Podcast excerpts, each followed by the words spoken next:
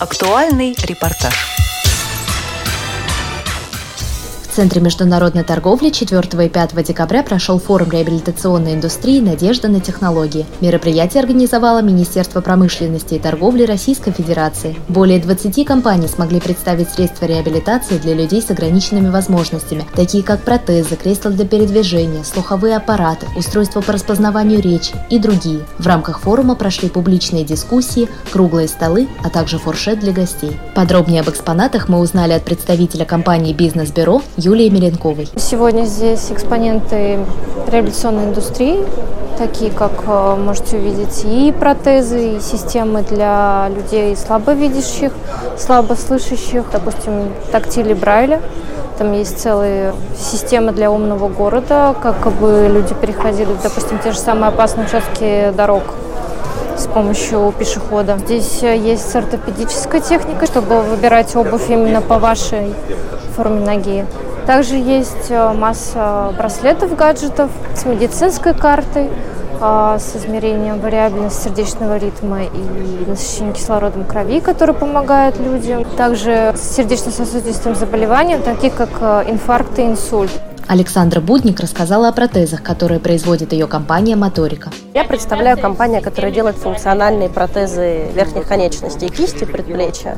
Соответственно, у меня есть э, достаточно большое количество, как у всей компании, целых наших потенциальных киборгов, которые нуждаются в протезировании. Где-то малоимущие семьи, многодетные семьи, у кого-то плохая кредитная история, неважно по какой причине, но так или иначе человек нуждается в протезе, потому что удобно с двумя руками. Среди участников форума присутствовали студенты колледжа РГСУ. Ангелина Замуруева, Елизавета Тазиева и Анастасия Васильева поделились с нами своими впечатлениями. Мы как участники участники приехали сюда от колледжа РГСУ, и нам интересно вот такие вот инновации в плане для людей с ограниченными возможностями. Вот мы сейчас э, посмотрели три стенда. Стенд, например, вертикаль, то есть доступная среда там, для людей, которые не видят.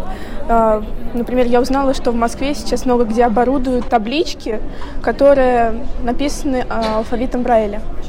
Для меня это, как сказать, открытие, да.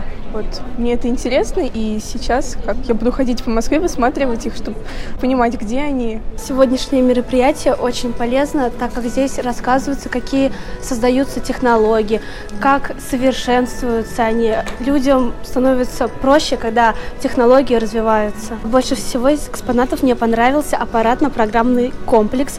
Он помогает людям адаптироваться как бы в галлюцинациях, но при этом они находятся в настоящем мире, все видят, понимают, вот, я думаю, что это очень хорошее изобретение, оно во многом пригодится всем. И, например, вот люди, которые инвалиды, они могут смотреть и понимать, что они могут жить так же, как и все, потому что тут очень много разных технологий, которые помогают проще жить. Мероприятие завершилось вручением национальной премии «Надежда на технологии». Министерство промышленности и торговли выделило лучших российских производителей и разработчиков технических средств реабилитации. Также награду получили авторы самых ярких публикаций в средствах массовой информации. Репортаж подготовили корреспонденты седьмой мастерской Кристина Хачатурова и Яна Юшина. Специально для Радио ВОЗ.